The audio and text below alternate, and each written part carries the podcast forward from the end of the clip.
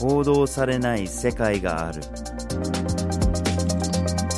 グローバルニュースビュー GNV ポッドキャストへ。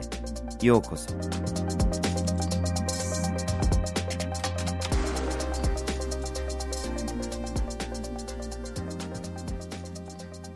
今回のポッドキャストをお送りするのはバージル・ホーキンスと岩根あずさです。はい。今回のポッドキャストのテーマはニュースアプリと世界ですはいまあ、このポッドキャストをひょっとしたらスマートフォンで聞いていただいているのかもしれないですけれども、普段から読んでる、もしくは見てるニュースも、ひょっとしたらスマートフォンで見てるのかもしれないですね。はいその見方も様々で、新聞とかテレビ局のホームページにいて見てるものもあれば、専用のニュースアプリで見てるのかもしれません。うんしかしそのようにニュースにアクセスしている状況っていうのは10年前に比べたら20年前に比べたら30年前に比べたら大きく変わってるんですよね。うん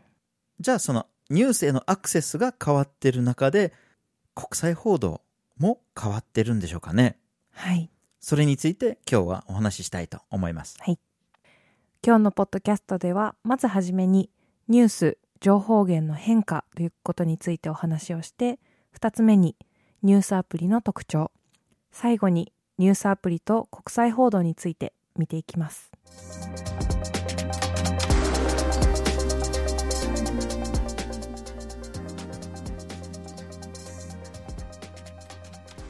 ではまずはじめにニュース情報源の変化ということについて見ていきましょうはい。ニュースの歴史が長くて、まあ、新聞が出てきて、ラジオが出てきて、テレビが出てきてとかっていう、そういうような変化が、まあ、この100年とか200年から動いているんだけれども、今の時代へと移り変わってきたのが1990年代ですよね。う、うん1990年代の後半あたりからインターネットっていうものが普及しまして、で、ニュースもインターネット上に現れるようになったんですね。はいで、最初の頃は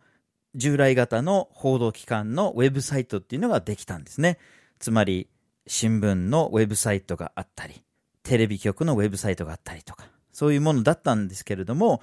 今度は新聞から独立したブログとか、まあこれがニュースっていうより分析だとかコメントですよね。コラム的なものだったんですけれども、今度大きく出てくるのがアグリゲーターサイトですね。うんで、このアグリゲーターっていうのは、仲介役みたいなもんですね。うん独自でニュースを作ってるわけじゃないんだけれども、いろんな報道機関から情報を集めて、その寄せ集め的なものを提供すると。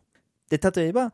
Google がニュースのサイトを作ったりとか、あるいは Yahoo ニュースっていうのが生まれたりとか、ネット上で誰でもが見ることができるという状況だったんですね。うん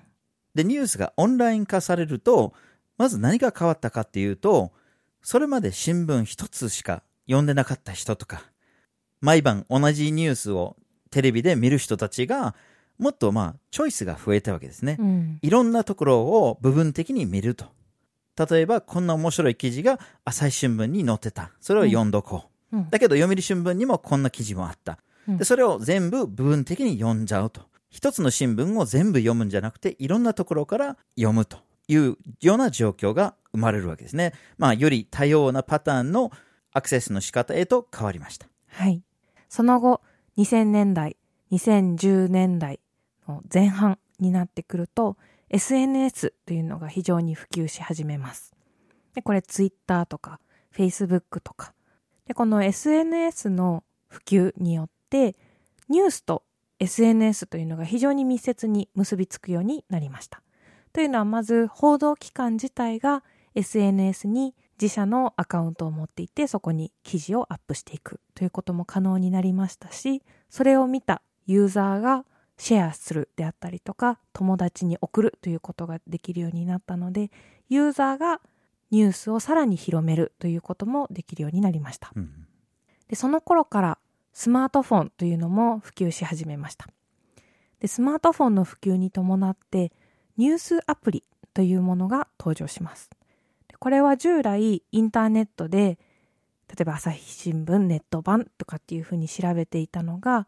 アプリで見られるようになったということですね。でそれぞれのアプリ報道機関が作っているアプリもあれば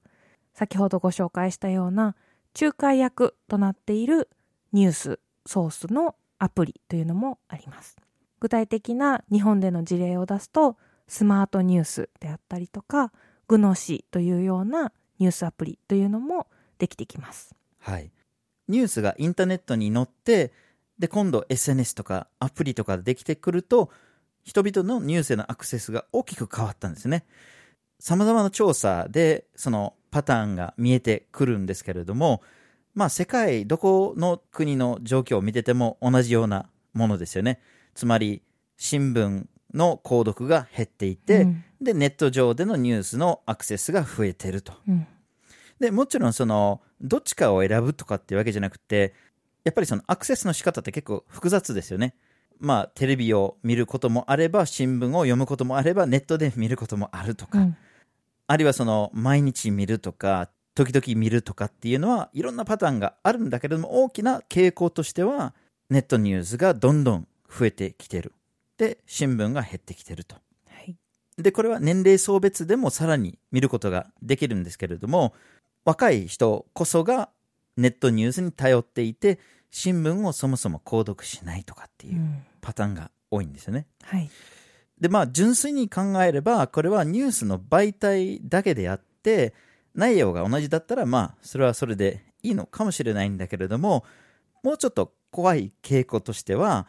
そもそもニュースをアクセスしないっていう人たちが増えてるっていううんことがわかるんですよね。うんで、例えばある調査によると、日本の20代の40%の人たちは毎日ニュースに触れてないっていう結果が出てるんですよね。うんこれ2018年の。調査なので、かなり最近のですよね。傾向というふうに言うことができますね。はい。まあ、これからさらに増える危険性がうんあるんじゃないかなとは思ったりはするんだけど、ニュースと無縁の人たちが増えてきてるとうんいう状況ですね。はい。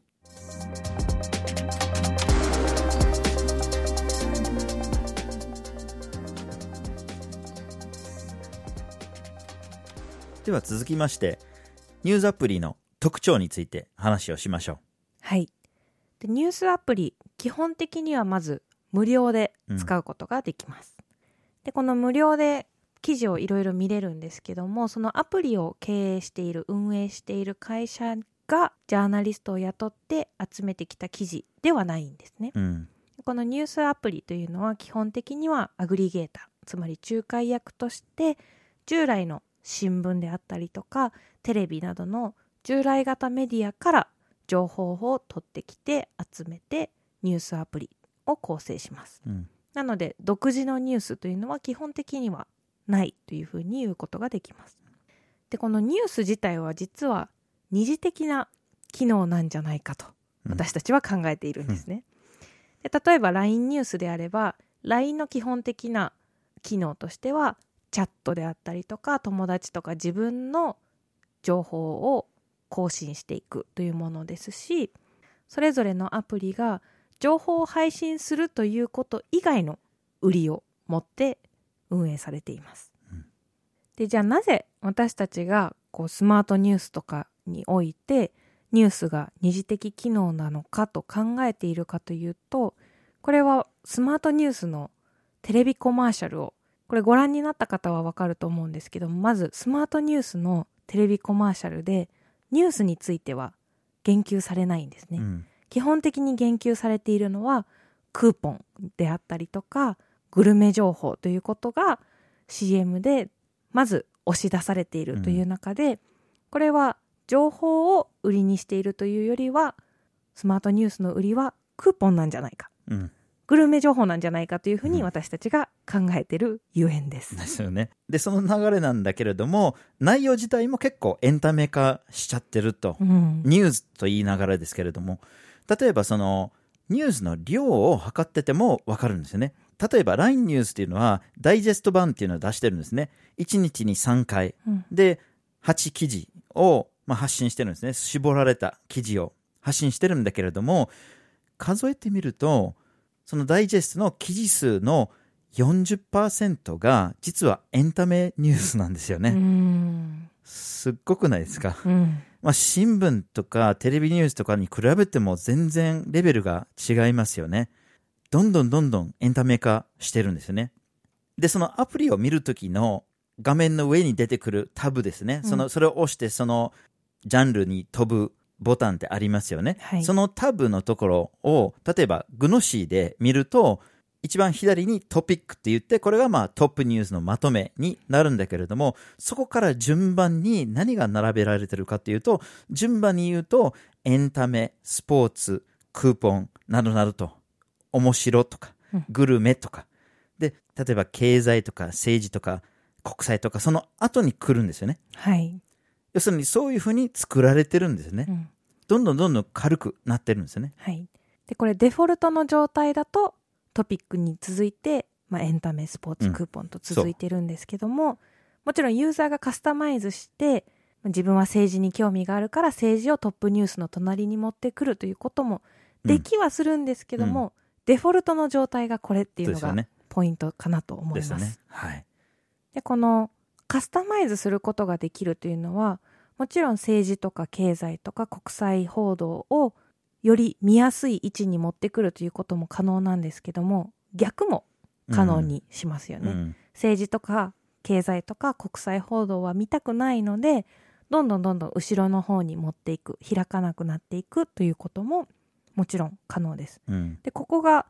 新聞、紙面であったりとか、テレビニュースとの大きな違いかなとうん思います。でもちろん新聞の紙面で読んでいても興味のない記事というのはまあさっと目を通して飛ばすと思うんですけども一応こう情報として目には飛び込んでくる状態になるんですけども、それがなくなっていくというのがニュースアプリの一つの大きな特徴です。うんでもう一つの特徴として目にするニュースのサイズということが言えます。これちょっと分かりにくいかもしれないんですけどもスマートフォンの画面で実際にニュースアプリを見ていただくと全部同じですよね。そうなんです。サイズもフォントも同じですよね。はい。ほぼ同じサイズのフォント、文字、そして写真のサイズも、まあ、トップに来る記事は少し大きめにはなっているんですけども、ものすごく視覚的に違うかというと、あまりそうでもないんです。で、これが新聞紙面と大きな違いというふうに言うことができます。うん。というのは新聞の一面記事を見てもらうとわかるんですけども、すごく大きな報道があった時、ビッグニュースが出てきた時っていうのは、横抜きで大きな文字で出たりとか、逆に文字を黒くして裏を白くしてすごくこううん。目立つようにしたり、うん。写真をドーンと大きく入れたりっていうような、ジャーナリストであったりとか、その新聞社が重要と思うことについて、視覚的にアピールすることというのが紙面では可能なんですけども、ニュースアプリの場合、それが新聞ほどは伝わらないような構成になっています。うん。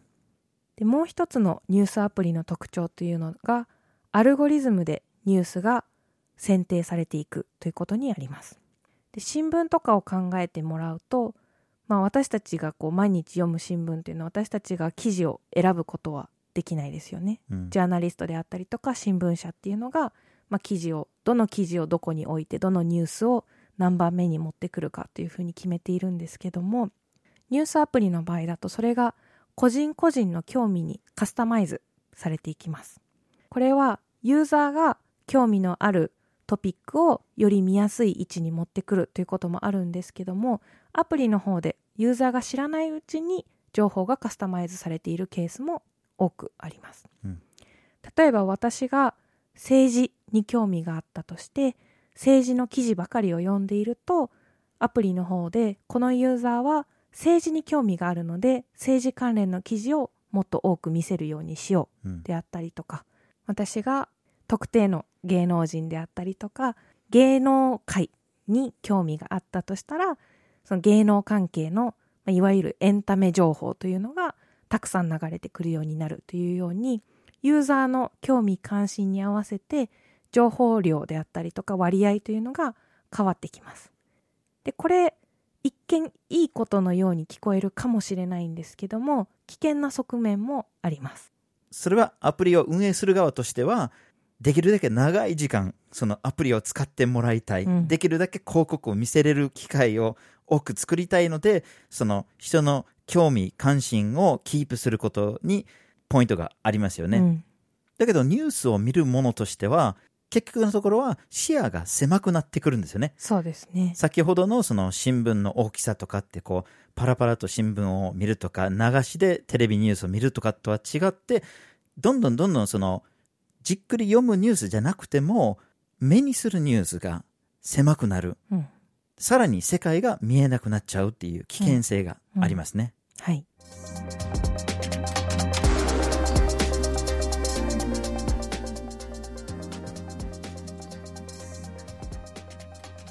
では最後に、ニュースアプリと国際報道について話をしましょう。はい。で、これまで、この GNB ポッドキャストでも何度も言ってきてるんですけども、従来のニュース、新聞とか、テレビでも国際報道の割合というのは非常に少ないっていうふうに言ってきています。うんで、どれぐらいかというと、全体のニュースの10%程度。うん。で、これがスポーツニュースよりも少ないっていうところで、まあこれだけグローバル化する世界の中で、たった10%の国際報道でいいのだろうかというのが、うん GNB の基本的な疑問というか、ですよね。原動力になっているんですけども、ニュースアプリの国際報道を見てみると、さらに国際報道の割合というのは低いというケースがあります。うん。でこれなんでかというと先ほども LINE ニュースの例があったようにエンタメ情報とかが非常に多いので国際ニュースというのがかなりこう後ろの方に後ろの方にと追いやられていってしまう傾向があります。うん。で実際にニュースアプリダウンロードしたデフォルトの状態で見てみるとグノシーだとそれぞれのジャンルに飛ぶタブを見ていくと国際報道というのは13番目のタブに入ってきます。まあ一番上にエンタメとかスポーツとかクーポンとかとのやつですね。こうはい並んでいくんですよね。一面エンタメスポーツ、クーポンとかって並んでいって国際報道というのは13番目に入ってきます。すごいですね。はい。でこれスマートニュースも同じうんですね。トップニュースがあって、まあ、エンタメとかスポーツとかグルメ情報とかいろいろ挟まって13番目のタブが国際報道というふうになっています。積極的に見ようと思ってても、かなりそうですね。スクロールをスクロールししなきゃいけないですよね。はい。まあその優先順位が割とはっきりしてるとは思うんだけれども、国際報道の利用とか、その割合とかを測ると、若干減ってる場合があるということがわかるんですね。うん例えば LINE ニュースのダイジェスト版で見ると、その毎日24の記事が入ってくるんだけれども、その中身を見てみると、8.3%ぐらいが国際なんですね。うん。これがその従来型の報道機関の10%前後に比べてちょっと減ってるっていうことがわかるんですよね。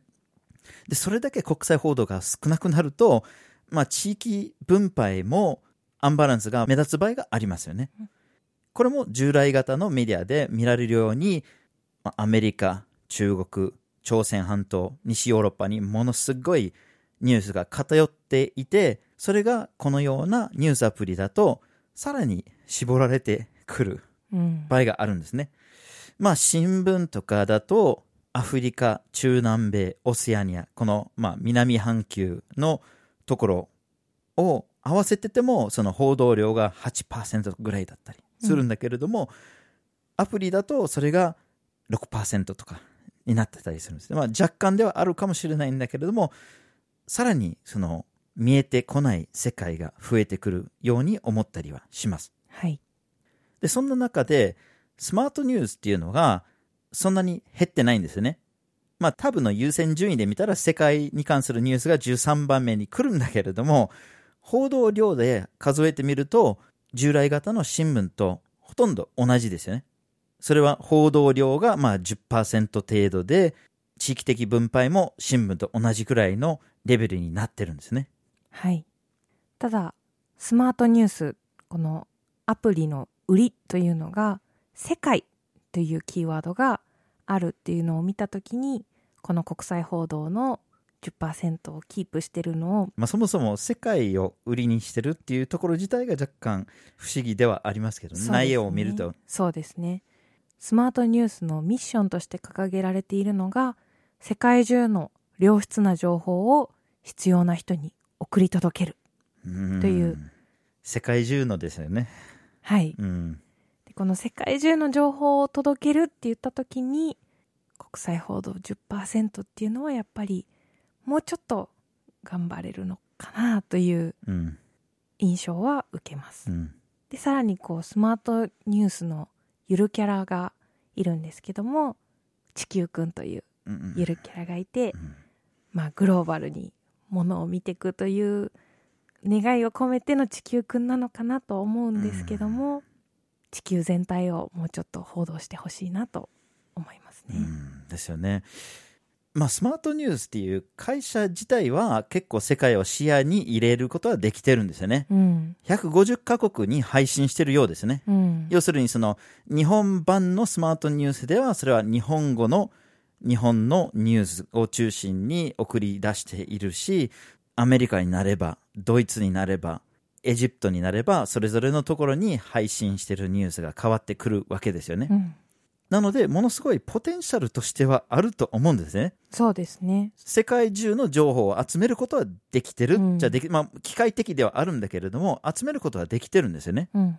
それをもうちょっと活かしてほしいなっていうふうに思いますよねそうですね。まあ、インターネット自体はポテンシャルがものすごくありますよね。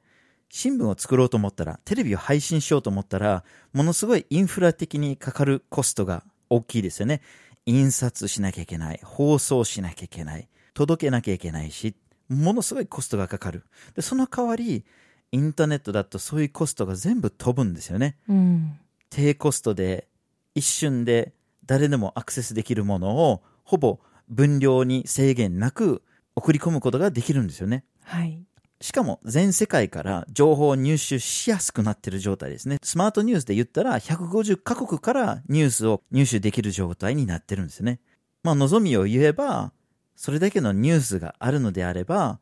例えば日本語版では日本語にしてそれを配信していくとか、うん。まあ、ひょっとしたら翻訳ソフトがもう少し機能が良くなってからかもしれないんだけれども、ものすごいポテンシャルがあるのに、ニュースアプリでは国際報道がないがしろにされている場合が非常に多くて、従来型のメディアに比べても全然増えていないっていう状況が、やっぱり心配で先が不安ですね。はい。今日のポッドキャストでは、ニュースアプリと世界というテーマでお伝えしました。まずはじめにニュース情報源の変化について、次にニュースアプリの特徴について、最後にニュースアプリと国際報道という3つの観点からお送りしました。